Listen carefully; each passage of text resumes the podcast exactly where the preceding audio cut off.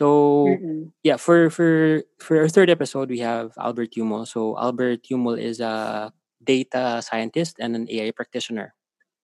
Hi guys, I'm Albert. My nickname is Bash. So it's based from the scripting programming language in Linux or Unix. So the story there is that in high school, I got addicted to open source technology and advocated for it. So that's my nickname. I'm currently working as the lead data scientist in a bootcamp company for data science education. It's called Eskwelabs. So Eskwelabs is a tech-enabled data education startup redesigning skills learning for the future of work. So it is founded in Singapore and is also a portfolio company of Antler. Currently, we are incubated in the Asian Institute of Management. Um, aside from teaching, I also work as a data solutions engineer for a consulting company based in the Philippines. I am also a machine learning expert at an AI company based in Poland. So my first experience with AI was back in university. I was part of the instrumentation physics laboratory where we tackle complex systems, neural networks, signals, and image processing. So basically, we apply physics concepts to solve real world problems like traffic, stock market, art restoration, and crowd dynamics. I have also attended some workshops uh, that involves artificial intelligence. One of those was uh, a space tech company in in Bangalore. So uh, we d- develop smart systems for space technology. I have also attended some workshops on on AI ethics and the relevance of of algorithms in open web in in London under the Mozilla uh, project. Okay, so that was uh that's Albert Yumol for everyone. So it's it's a lot in a span of uh, a few years. Uh, Albert has already accomplished a lot of things. Before we start talking about AI, I think there's a there's a need for us to define and differentiate data science, machine learning, and AI. We are at this inflection point right now, right? So suddenly all of this data, these algorithms, and the computational power is available. That's really been a breakthrough. So um, things are becoming real that we've talked about in movies, that we dreamt about for decades. Um, now we can do, voice recognition, navigation, uh, automated navigation with cars, and translation of language. So most of these technologies they tag as artificial intelligence, uh, but but all of these concepts uh, requires data, right? So they are encapsulated uh, in a big concept called data science. So basically, uh, artificial intelligence is a subset of data science, and machine learning is a, a subset of artificial intelligence. So it's like an egg. Uh, so the outer shell, the hard harder shell of the egg is data science. So the white um, soft and liquid material of the egg would be um, artificial intelligence, and the core would be, or the yellow part would be machine learning. So it's like a subset of each other. So they are definitely related. I think there's another, like, there's a better illustration of that. Uh, you can also think, again, with the egg illustration, uh, you can think of, uh, since it's just Easter, uh, you can think of data science as the egg basket. And um, one egg can be uh, artificial intelligence, and inside that egg is um, machine learning. But there are also other eggs in the basket. So one egg can also be data engineering, and inside data engineering, you need to apply skills of like data management and database uh, management systems. Another egg can be uh, business intelligence and insighting uh, data visualization for another egg. So it's really like a conglomerate of, of other disciplines that are clustered into one basket. Yeah, I'm, I'm good with a single egg illustration. Uh, I'll stick to that. If if someone were to ask me, Okay. uh, what's your what's your understanding of data science, machine learning, and AI, I would just use your single egg illustration. Yeah, because I yeah I know it gets more Yeah, it works. complicated when you when you consider other other aspects, you know, uh, of data science, other applications of data science, because there's definitely more to it. Uh, so wh- what's the what's the highlight of your experience, Albert? The one thing that, yeah, that I think sticks to you talaga from from all those uh, travels, all those organizations that you've worked with. What's what's the one thing if there's a, if there's if, if it's easy to name one that's uh, really sticking out of the bunch? I think is that technology can do a lot to change our societies. I think I had this project uh, together with some of my teammates. We wrangled the data set from the Bangsamoro data set. So I hope you're familiar with uh, the Bangsamoro uh, transition law. So we used, uh, we developed an algorithm that can identify the retention rates and student attendance in the schools in, in Bangsamoro or the previously uh, called AR, ARMM region.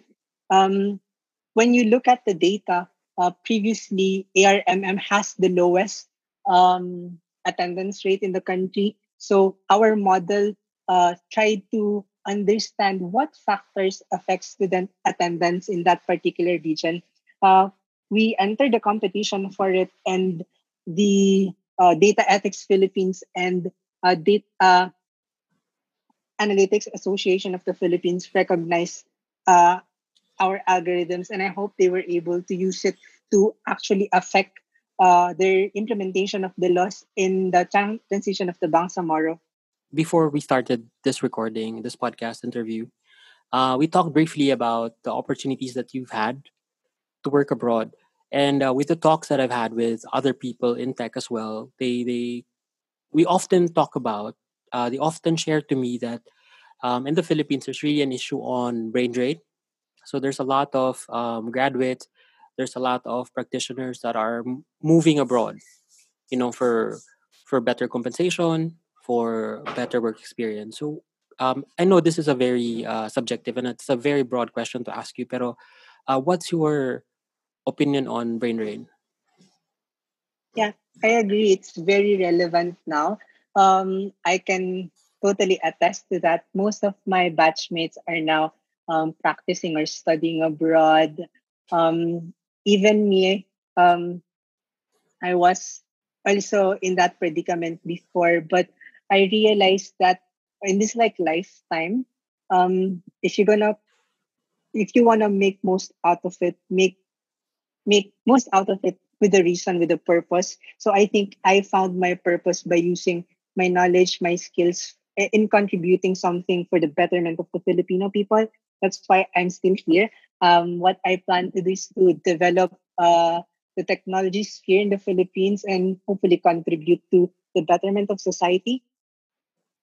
I know it's a grand goal, but I think uh, that would be my my my main reason why I I stay Yeah, because I think uh, for for someone who's choosing to to stay here, you would have to have a great aspiration uh, for for for the country and for for society. I think it's very noble then, because you don't see a lot of people who are deciding with with all the opportunities that are presenting to to tech practitioners now today. There's really a lot. I also uh, see a lot of potential uh, in terms of, of the capabilities of the Filipinos, like the young uh, generation. I had an experience in teaching um, technology, programming, and physics to the Lumad community. So if you're uh, familiar with the Lumad, they are um, an indigenous uh, community based in in uh, Mindanao. So I have taught like physics uh, in them, and I got inspired to to really uh, bring technology closer to them. There was one particular uh, experience that I had with the kids that really made me cry. I was teaching them atoms, um, the concepts of electrons and protons. And one example that I used to teach them is that uh, electricity is just the flow of electrons. But the problem is that when I use that example, they can't relate because they don't have electricity in their region. So that really made me cry, and that like made me motivated to really uh, do innovations to to reach out to the grassroots Filipino communities for for a collective and a more exclusive growth. Yeah, because we're seeing that there are many advancements in technology, uh, but not all of uh, the segments of society can feel that growth and and there's a huge gap between those who can use this technology and those who can't so i think innovations is not like only limited to using software like we can also try out uh, using open hardware like low cost open hardware like raspberry pi to make things like accessible um, in terms of uh, AI application here in the Philippines, I personally believe that we're not ready yet as a country to fully embrace the most advanced technology. Uh, in most of my engagements with companies, I see three main problems. The first one is that there's a lack of data. We don't have well designed information systems. So it's hard to open our data. Uh, we can't do any processing at all because it's hard to, to find this data. So I think uh, some of my projects are are delving into data augmentation, web scraping, and data engineering through using alternative data. Um, another problem is that uh, we have unstructured and expensive data storage and processing in the country. So most of the companies here in the Philippines still rely on on uh, proprietary products that are expensive to maintain in the long run. Uh, the third one is that there is data, but they are not used or optimized. So some of the companies, a few of them, though they have some data, they don't know what to do with it. So I think we need to to ramp up our experiences in doing data analytics by really um, studying what other countries are doing and uh, how to apply it in the context of, of the Philippine uh, business scenario. So do you do you think that there's a lot of opportunities in terms of policymaking for us to have more structured data that can be used for uh, data analysis? Yeah, I agree with uh, your point on policy making. I think we should all push uh, for for companies for individuals to be more data driven because in doing so um, we'll be more objective in terms of our decision making capabilities and uh, not only that we are more objective but um, it's more seamless that we do things with with uh, a grounded basis yeah i think uh, focusing on policy uh, can can really help us a lot to, to boost our efforts in introducing data driven decisions, introducing data science on how we can optimize our current um, systems. Okay, and uh, I think it's very important also to to talk about what you think is what what your definition is of being data driven. Yeah, I think data driven is uh, a buzz, still a buzzword, but I think most students who took basic science can relate to the concept of the scientific method. So in, in the in, in the framework of scientific method, we always uh, define a problem, um, make a hypothesis, and test out our hypothesis correct. And we also do a lot of reiterations if if uh, in order for us to check if our assumptions are true. So being data driven is applying uh, the scientific a way of thinking, uh, asking the right questions that are very important. For my next question, uh, Bash, I would also want to ask you about the resources that a person like me, you know, a non-practitioner or probably a tech practitioner, but not doing AI or data science or machine learning, that is out there. It, it's just a matter of me accessing those uh, resources for me to be able to learn um, these technologies? Yeah. So there are many resources that like a person can uh, interested in AI or data science in general. So uh, mostly I list down um, like search points that I can find online.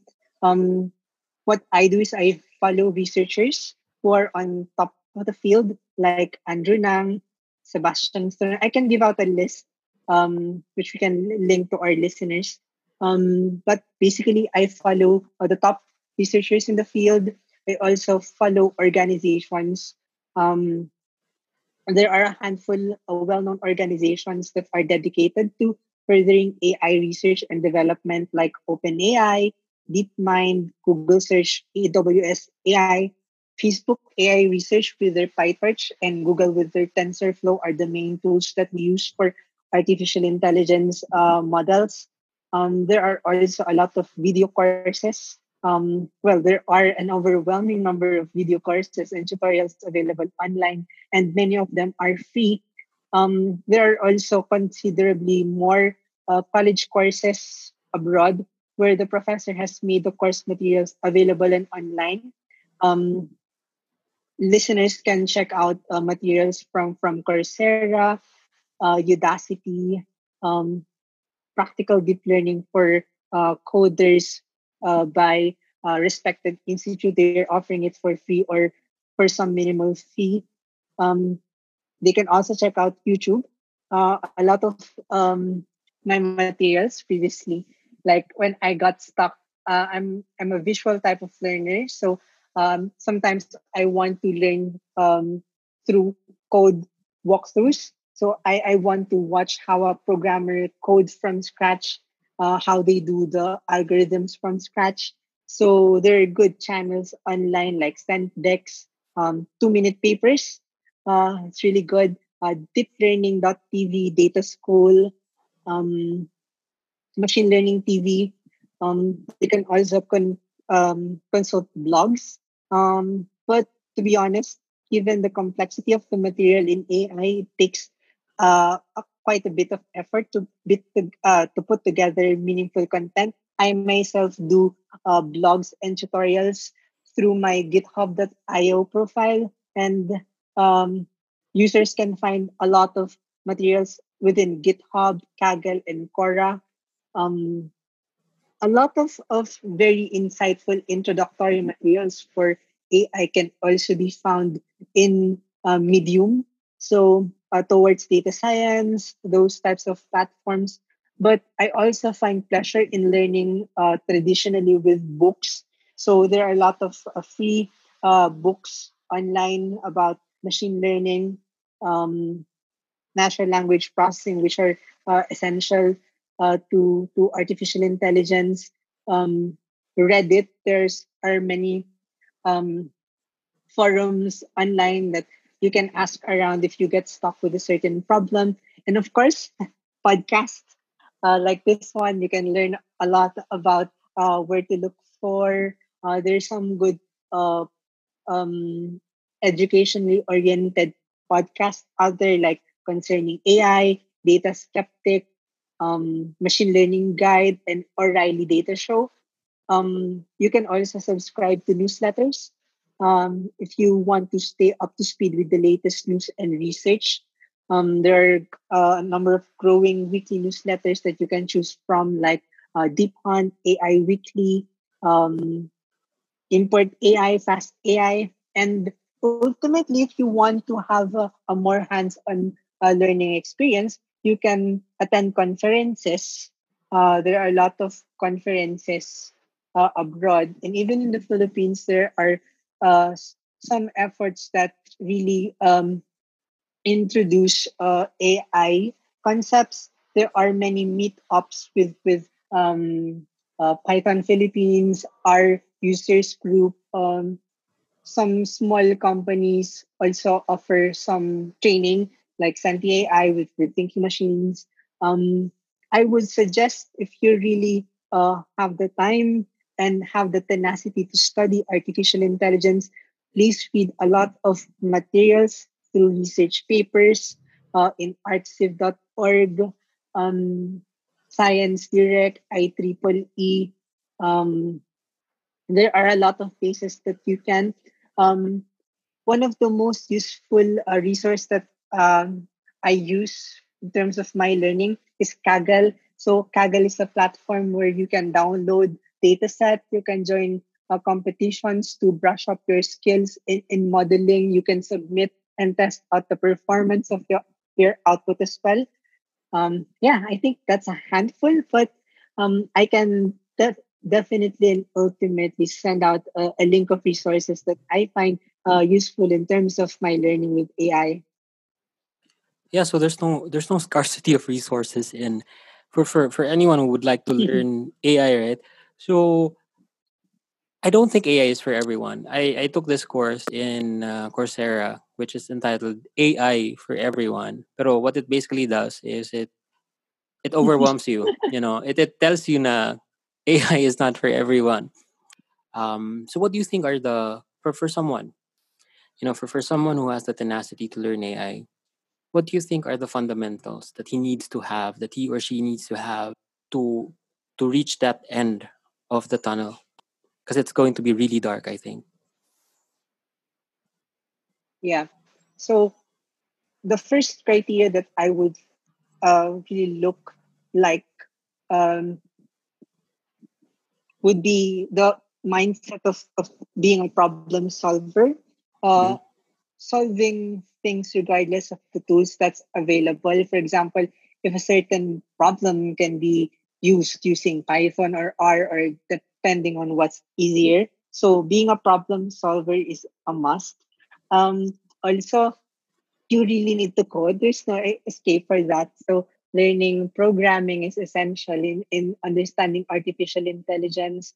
Um, yeah, I think those three uh, attributes are, are really necessary. Uh, problem solving, um, programming, mathematics, and um, one last important thing would be uh, to be a good translator or communicator because sometimes uh, it's hard to make sense of the algorithms that we create.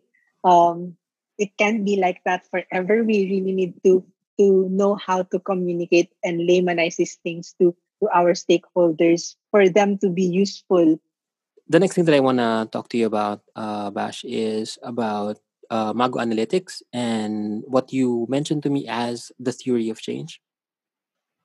Mago Analytics, um, it's a we established it before um, as a data science collective. So we are interested in um, really making technology accessible to um, our grassroots um, stakeholders aside from the big companies. So we would want to reach out to NGOs, to collective organizations, to ordinary citizens like um, workers' union and farmers' collective. Um, for uh, the theories of change, we had an epiphany of what's really happening um, in the Philippines in terms of, of uh, the data science industry, the health of data in, in our country. So we figured out uh, that we can introduce a theory of change. So basically, in a theory of change, you have identified some problems, you have some inputs to solve those problems, and what are your target outputs. Um, so one of the theory of change would be the lack of data, as I mentioned a while ago. So um, so that's one. We don't have well-designed information system. Uh, that's why it's hard to do open open data. Um, one way to to augment that, to offer that to um, NGOs, for example, um, if we want to help uh, an environmental NGO, since they don't have enough data uh, about uh, mining, for example, in the Philippines, we can help them by uh, scraping um, data from from World Bank, from ADB, from other sources that they would not probably look at in the first place. Um, we can also scrape um, companies with a carbon footprint data that are publicly publicly listed, so they have those types of data. There are many sources of data that we can explore, and um, NGOs can definitely definitely um, would benefit for that. Um, Another problem is that the unstructured and expensive data storage and processing. So I think that's one of the biggest reasons why uh, NGOs uh, and SMEs in the Philippines is not using um, data science tools and artificial intelligence that it's too expensive for them to maintain a database and network. But I think there are many alternatives right now uh, open source technology and free resources are starting to spread out. Uh, and uh, by introducing them and opening them, these materials to them, um, we can definitely ramp up um, data science applications with these organizations. Um, the other one, um, the last uh, theory of change that we had is that there's data but it's not used or optimized. For example, uh, one NGO in mind is the Haribon. They have uh, thousands and thousands of images of, of, of bird data, but it's hard for them to, to do species species identification manually, so it takes a lot of their time and resources. So an application would be using deep learning and machine learning to automatically find the feature of, of a bird in the photo and um, yeah, automate the identification process. Yeah, so those are the three theories of changes. So lack of data, unstructured and expensive data storage, and processing. And the last one is that data is there, but it's not used or optimized. All right. Thank you for sharing that, Albert. And I think uh, I'm sorry, Bash. Thank you for sharing that, Bash. And I think it's it's it's very valuable information because I think there really is a lot of good application of uh, data science and AI, uh, especially here in the Philippines. It's just a matter of optimizing that and um, encouraging more big organizations to extend their technology to to organizations that, that don't have a lot to spend on on uh, on this. So yeah, so Bash, uh, Mhm. thank you so much for the time. Um, and uh, I really appreciate you taking the time to talk to me about uh, AI today. Um, if there are things that I missed, mm yeah, if there are things that I missed, it's probably um, the topic for the next episode. I know we covered a lot, but there's a lot more to to cover, and I think a lot of people are interested to know what AI is and uh, the things that they can do to actually learn AI. And uh, you've given us a good insight on what AI is and the applications of AI, not only in, in the corporate, but also as a as a good application of technology. And uh, there's a lot of potential here in the Philippines. And I also am a believer of that. We have a lot of talent here. Um, it's just a matter of maximizing that talent. Thank Okay. you, Luis, for Yeah. taking your time. I'm a fan of your work. Keep keep it up. Good job. Uh, salamat, Bash. Thank you so much. If you And need any support, I'm I'm here. oh, of course, yeah, I will definitely maximize that as well. Sure, sure. Sige, thank you, Bash, and have a great night. Thank you. This podcast is powered by RecruitDay.com. RecruitDay.com is a jobs platform that lets you find the perfect job or help others find theirs through referrals.